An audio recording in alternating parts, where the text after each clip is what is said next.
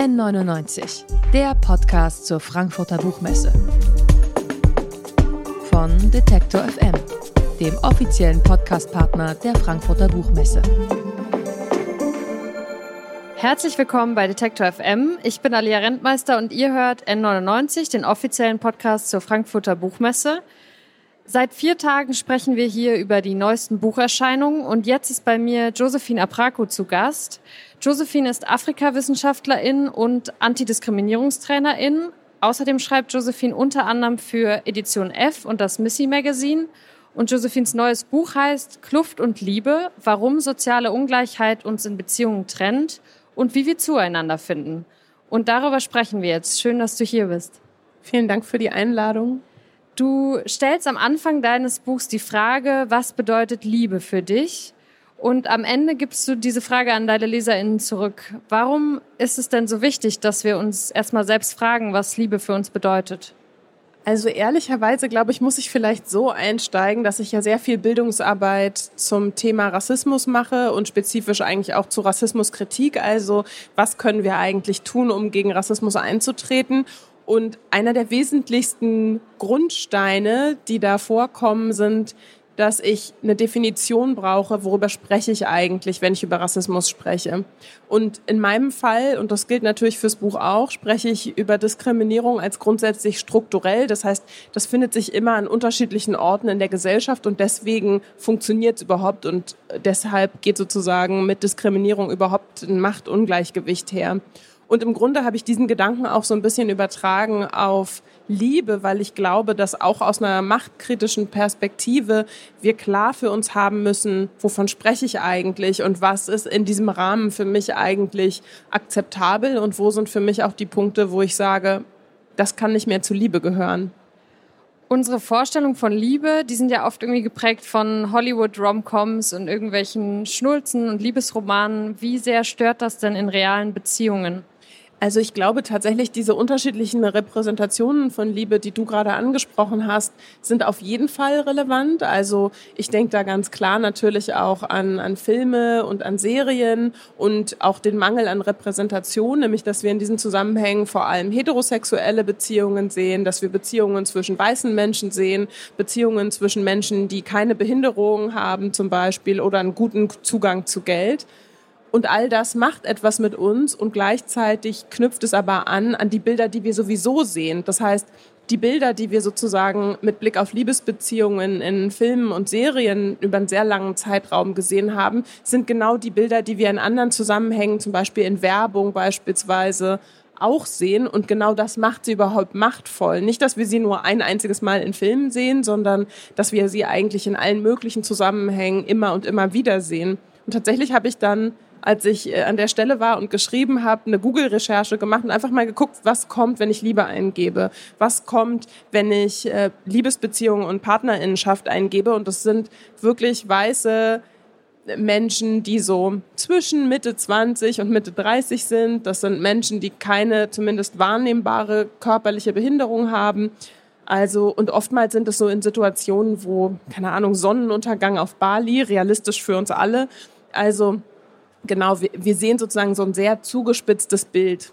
Und und das macht total viel deshalb mit uns, weil wir im Hinblick auf die verschiedenen Formen von Diskriminierung sozialisiert werden. Und auch die Erziehungswissenschaften machen sehr klar deutlich, dass zum Beispiel mit Blick auf Rassismus, und ich glaube, das gilt auch für andere Formen von Diskriminierung, wir schon sehr früh rassistische Vorstellungen haben. Schon im Alter von drei Jahren können Kinder rassistische Stereotype zum Beispiel in ihren Köpfen haben und spätestens dann mit Eintritt in die Grundschule wissen Kinder in der Regel, ob sie Rassismus erfahren, also ob sie als zum Beispiel nicht dazugehörig abgewertet werden, ob sie zum Beispiel härter bestraft werden. Aber weiße Kinder wissen auch, dass sie sozusagen zum Wir gehören. Und das ist etwas, was sich natürlich dann später auch auf Liebesbeziehungen überträgt, nämlich wen finden wir zum Beispiel attraktiv, wen finden wir liebenswert. Also all diese Sachen sind durchaus verknüpft.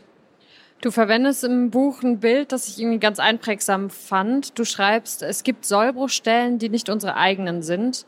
Woran erkenne ich denn, ob eine Sollbruchstelle meine eigene ist, also ob das ein individuelles Problem ist oder gesellschaftlich bedingt? Also ich glaube, ein guter Indikator und ich könnte mir vorstellen, dass das auch euch unter Umständen so gehen kann, die ihr hier sitzt, ist, was macht es eigentlich, wenn ich mit meinen Freundinnen beispielsweise spreche? Haben die komplett andere Probleme? Als ich? Oder sind da, sind da vielleicht Gemeinsamkeiten und welche Gemeinsamkeiten sind es? Also das ist etwas, was ich zum Beispiel an mir schon früh erfahren habe, dass wenn ich mit Freundinnen gesprochen habe, die beispielsweise auch mit Männern zusammen waren, dass wir so ganz ähnliche Herausforderungen hatten, dass es ganz viel so darum ging, dass meine Freundinnen sehr viel zum Beispiel überlegt haben, was kann ich machen, um die Beziehung besser zu machen, was würde helfen, um irgendwie die Konflikte zu deeskalieren, dass es aber eine Arbeit war, emotionale Arbeit nämlich, die vor allem Sie übernommen haben. Und ich glaube, in diesem Austausch können wir das bemerken, aber natürlich auch, wenn wir uns mit Diskriminierung insgesamt befassen, ähm, hilft es oftmals, so ein, so ein Verständnis dafür zu bekommen, ah, okay, wie könnte Diskriminierung eigentlich im Zwischenmenschlichen funktionieren? Und das können Zuschreibungen sein, zum Beispiel, dass Frauen und Menschen, die als Frauen wahrgenommen werden, oftmals als vermeintlich überemotional dargestellt werden in Konfliktsituationen, äh, schwarze Menschen, das ist auch meine persönliche Erfahrung, hören oftmals, dass sie besonders aggressiv sind oder übermäßig aggressiv oder viel zu wütend oder temperamentvoll oder so. Also das sind so kleine Sachen, an denen sich das schon festmacht, aber das macht natürlich auch was in unseren Liebesbeziehungen. Und gerade wenn vielleicht eine Person von Diskriminierung betroffen ist und die andere nicht, sorgt das natürlich schnell für Probleme. Muss sich die Paartherapie vielleicht noch mehr auch auf diese Probleme einlassen? Ich glaube, dass das ganz zwingend notwendig ist. Also mein Wissen, ähm, was Paar, Paartherapie und auch die Ausbildung dazu angeht, ist, dass und das ist vielleicht wichtig auch kurz dazu zu sagen, also ich habe äh, in meinem Buch sehr stark eine Perspektive eingenommen, die sich einerseits auf Forschung bezieht, aber ich habe tatsächlich für mein Buch auch viele Leute interviewt, die zum Beispiel Psychotherapie oder vor allem auch Paartherapie machen. Und das sind eigentlich alles Leute, die von Diskriminierung negativ betroffen sind oder die explizit zu Machtdifferenzen in der Gesellschaft, zum Beispiel Männlichkeitsforschung, forschen.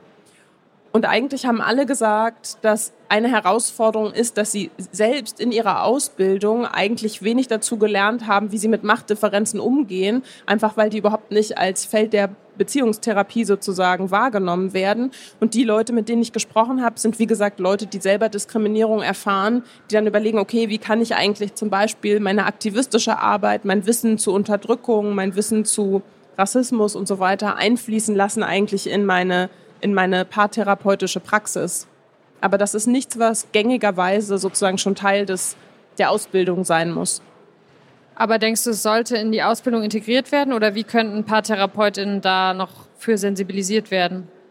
Also ich glaube, dass ehrlich gesagt die mangelnde Bildung zu den unterschiedlichen Formen von Diskriminierung so ein grundsätzliches Ding ist. Wie gesagt, ich selbst arbeite ja viel in, zum Beispiel im Rahmen von Workshops oder Prozessbegleitungen und meine Erfahrung ist, dass die wenigsten Leute, selbst wenn sie theoretisch sozusagen per Gesetz verpflichtet sind, äh, sich gegen Diskriminierung einzusetzen, eigentlich ein Verständnis davon haben, was Diskriminierung konkret ist. Und das ist eine große Herausforderung, vor der nicht nur PaartherapeutInnen stehen, die natürlich auch, aber vor der zum Beispiel RichterInnen stehen, vor der Leute stehen, die als Lehrkräfte dann in Schulen arbeiten. Also ich glaube, das ist tatsächlich ein grundsätzliches gesamtgesellschaftliches Problem, was sich vor allem natürlich auch aus der Tatsache ergibt, dass Diskriminierung so normalisiert ist, dass wir sie oftmals im Alltag überhaupt nicht wahrnehmen. Also dass wir diese Trennung, diese ungleichberechtigte Teilhabe im Alltag oftmals gar nicht wahrnehmen. Und deswegen wird es in der Regel auch nicht als Feld sozusagen wahrgenommen, zum Beispiel in der Paartherapie, aber zum Beispiel auch mit Blick auf die Ausbildung von, von RichterInnen. Im Buch beschreibst du, dass Beziehungen oft sehr homogen sind, nach dem Motto zum Beispiel gut gebildet sucht gut gebildet. Das hat aber auch natürlich viel damit zu tun, in welchen Räumen man sich begegnet. Wie können wir das denn ändern? Ich beziehe mich ja in meinem Buch viel auf Forschung und gerade in dem Kapitel, auf das du jetzt gerade so ein bisschen angesprochen hast, äh, da geht es um Verlangen und wen finden wir eigentlich attraktiv. Und ich glaube, eine Sache, die wir uns mit Blick auf Diskriminierung immer wieder gewahr machen müssen, ist, Diskriminierung schafft Trennung. Genau das ist es, was Diskriminierung schafft. Und diese Trennung soll dazu beitragen, dass einige einen vergleichsweise guten Zugang zum Beispiel zu gesellschaftlicher Teilhabe haben und sehr viele Leute eben auch nicht. Und das gilt natürlich auch für unsere Liebesbeziehungen. Das heißt, wir sind in der Regel umgeben von ähnlichen Leuten. Wenn wir beispielsweise studieren, dann sind es potenziell auch eher Kinder mit AkademikerInnen-Eltern, die da aufeinandertreffen, als ein Beispiel. Wenn wir in bestimmten Gegenden in der Stadt zur Schule gehen, dann bedeutet das, dass wir zum Beispiel eher mit weißen Menschen umgeben sind. Und wir können auch natürlich nochmal uns diesen Aspekt mit Blick auf Behinderung anschauen. Dann ist es so, dass in den wenigsten Schulen tatsächlich irgendwie es einen Willen oder ein Interesse an Inklusion gibt. Mein Punkt also damit ist, und das gilt für die Arbeitswelt ja in Teilen auch, dass wir oftmals von ähnlichen Leuten umgeben sind. Das heißt, diese Segregation wirkt auch in unserem Alltag direkt aber sie macht auch total viel damit, wie wir Menschen wahrnehmen. Das, und ich glaube, dieser Moment der Wahrnehmung, das ist etwas, wo wir wahrscheinlich vergleichsweise viel Einfluss drauf haben. Ähm, und ich beziehe mich ja hier sehr stark sozusagen auf Dating-Plattformen. Vielleicht ein minimaler Spoiler, der mir immer wichtig ist oftmals wird ja gesagt, ja, die Generation, die jetzt auf Dating-Plattformen unterwegs ist, das sind die, die einfach total oberflächlich sind. Ähm, aber tatsächlich gibt es auch viel Forschung dazu und übrigens schon seit den 50er Jahren auch, wie Menschen andere Menschen auswählen, mit denen sie in Beziehung sein wollen. Und mit Blick auf Diskriminierung sind die Ergebnisse genau gleich. Das, was den digitalen und den analogen Raum voneinander unterscheidet, ist vor allem, wie unmittelbar Menschen Diskriminierung erleben. Das heißt, wenn ich jetzt auf einer Dating-Plattform wäre und ich würde ein Profil von einer Person sehen, dann würde da unter Umständen sowas stehen wie, ich date keine asiatischen Menschen, keine schwarzen Menschen und so weiter. Das ist also sehr unmittelbar.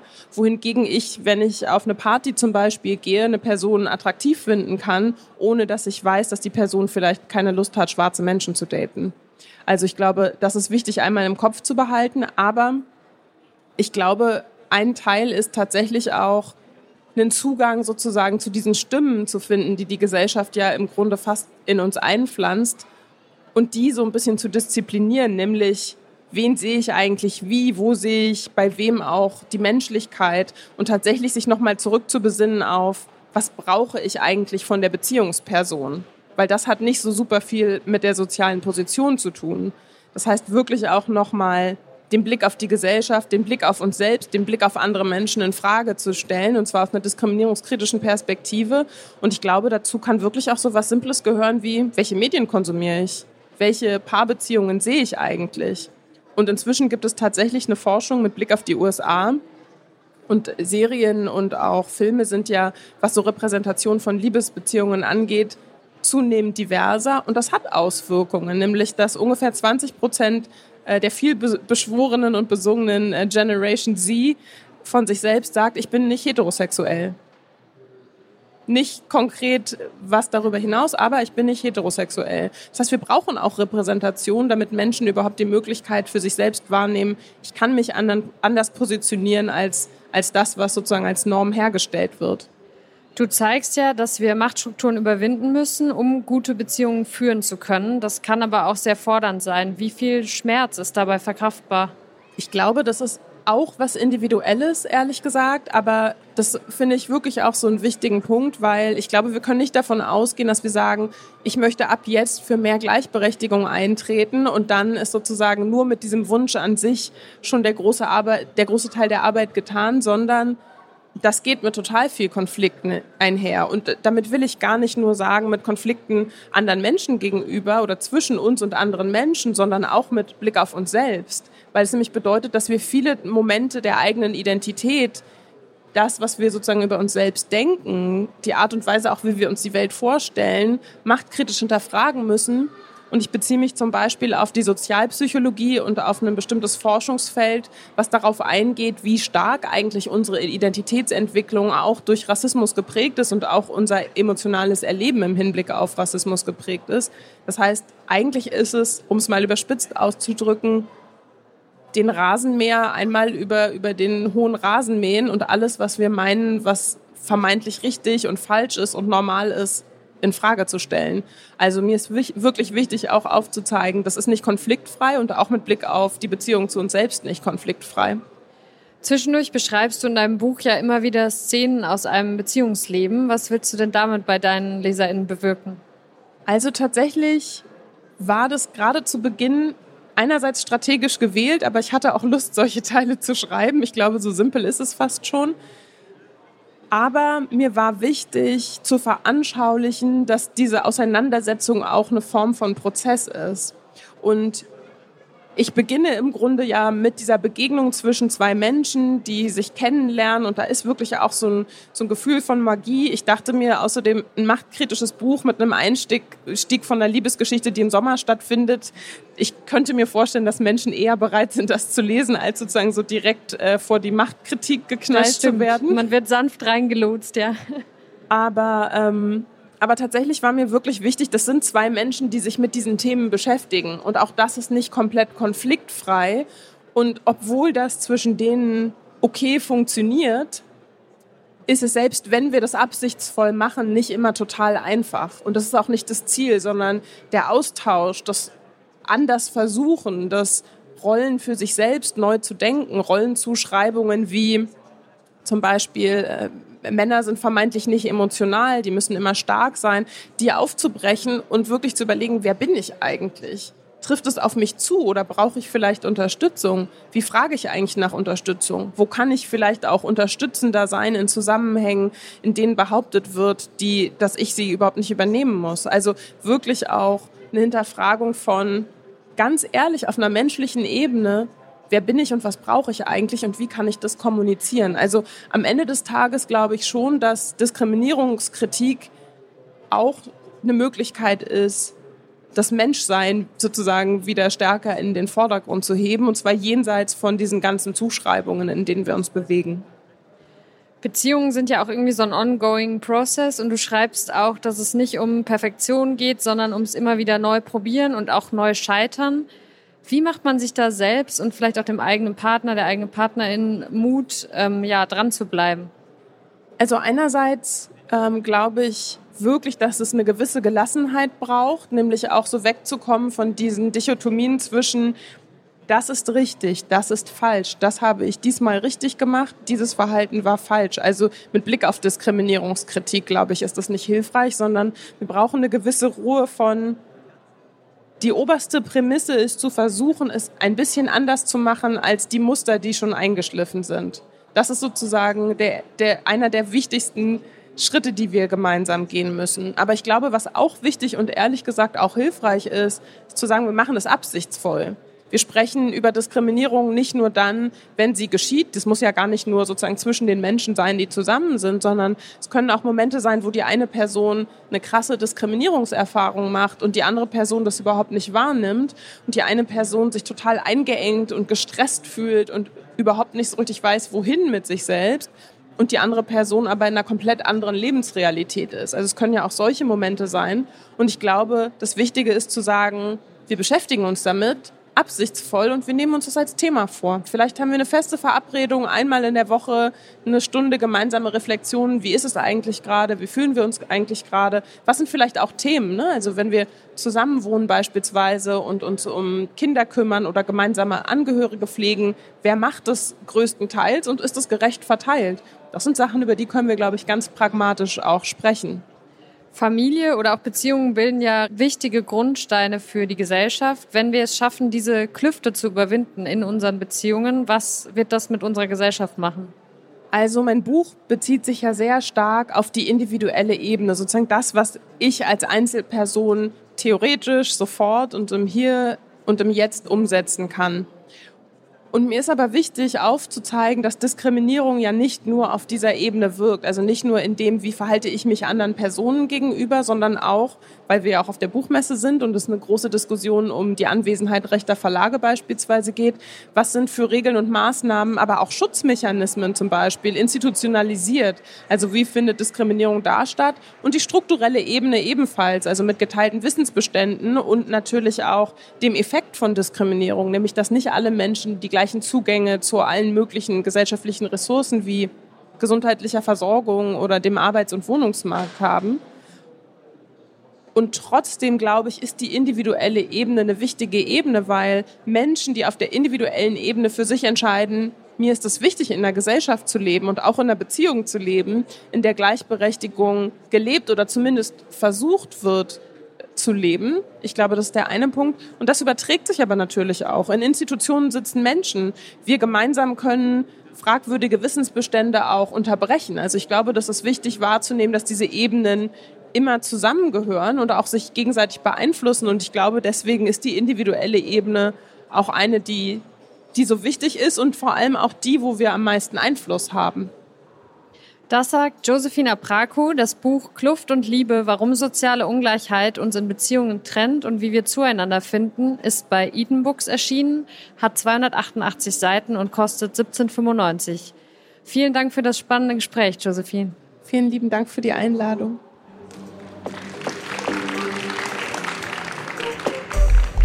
N99, der Podcast zur Frankfurter Buchmesse. Von Detektor FM, dem offiziellen Podcastpartner der Frankfurter Buchmesse.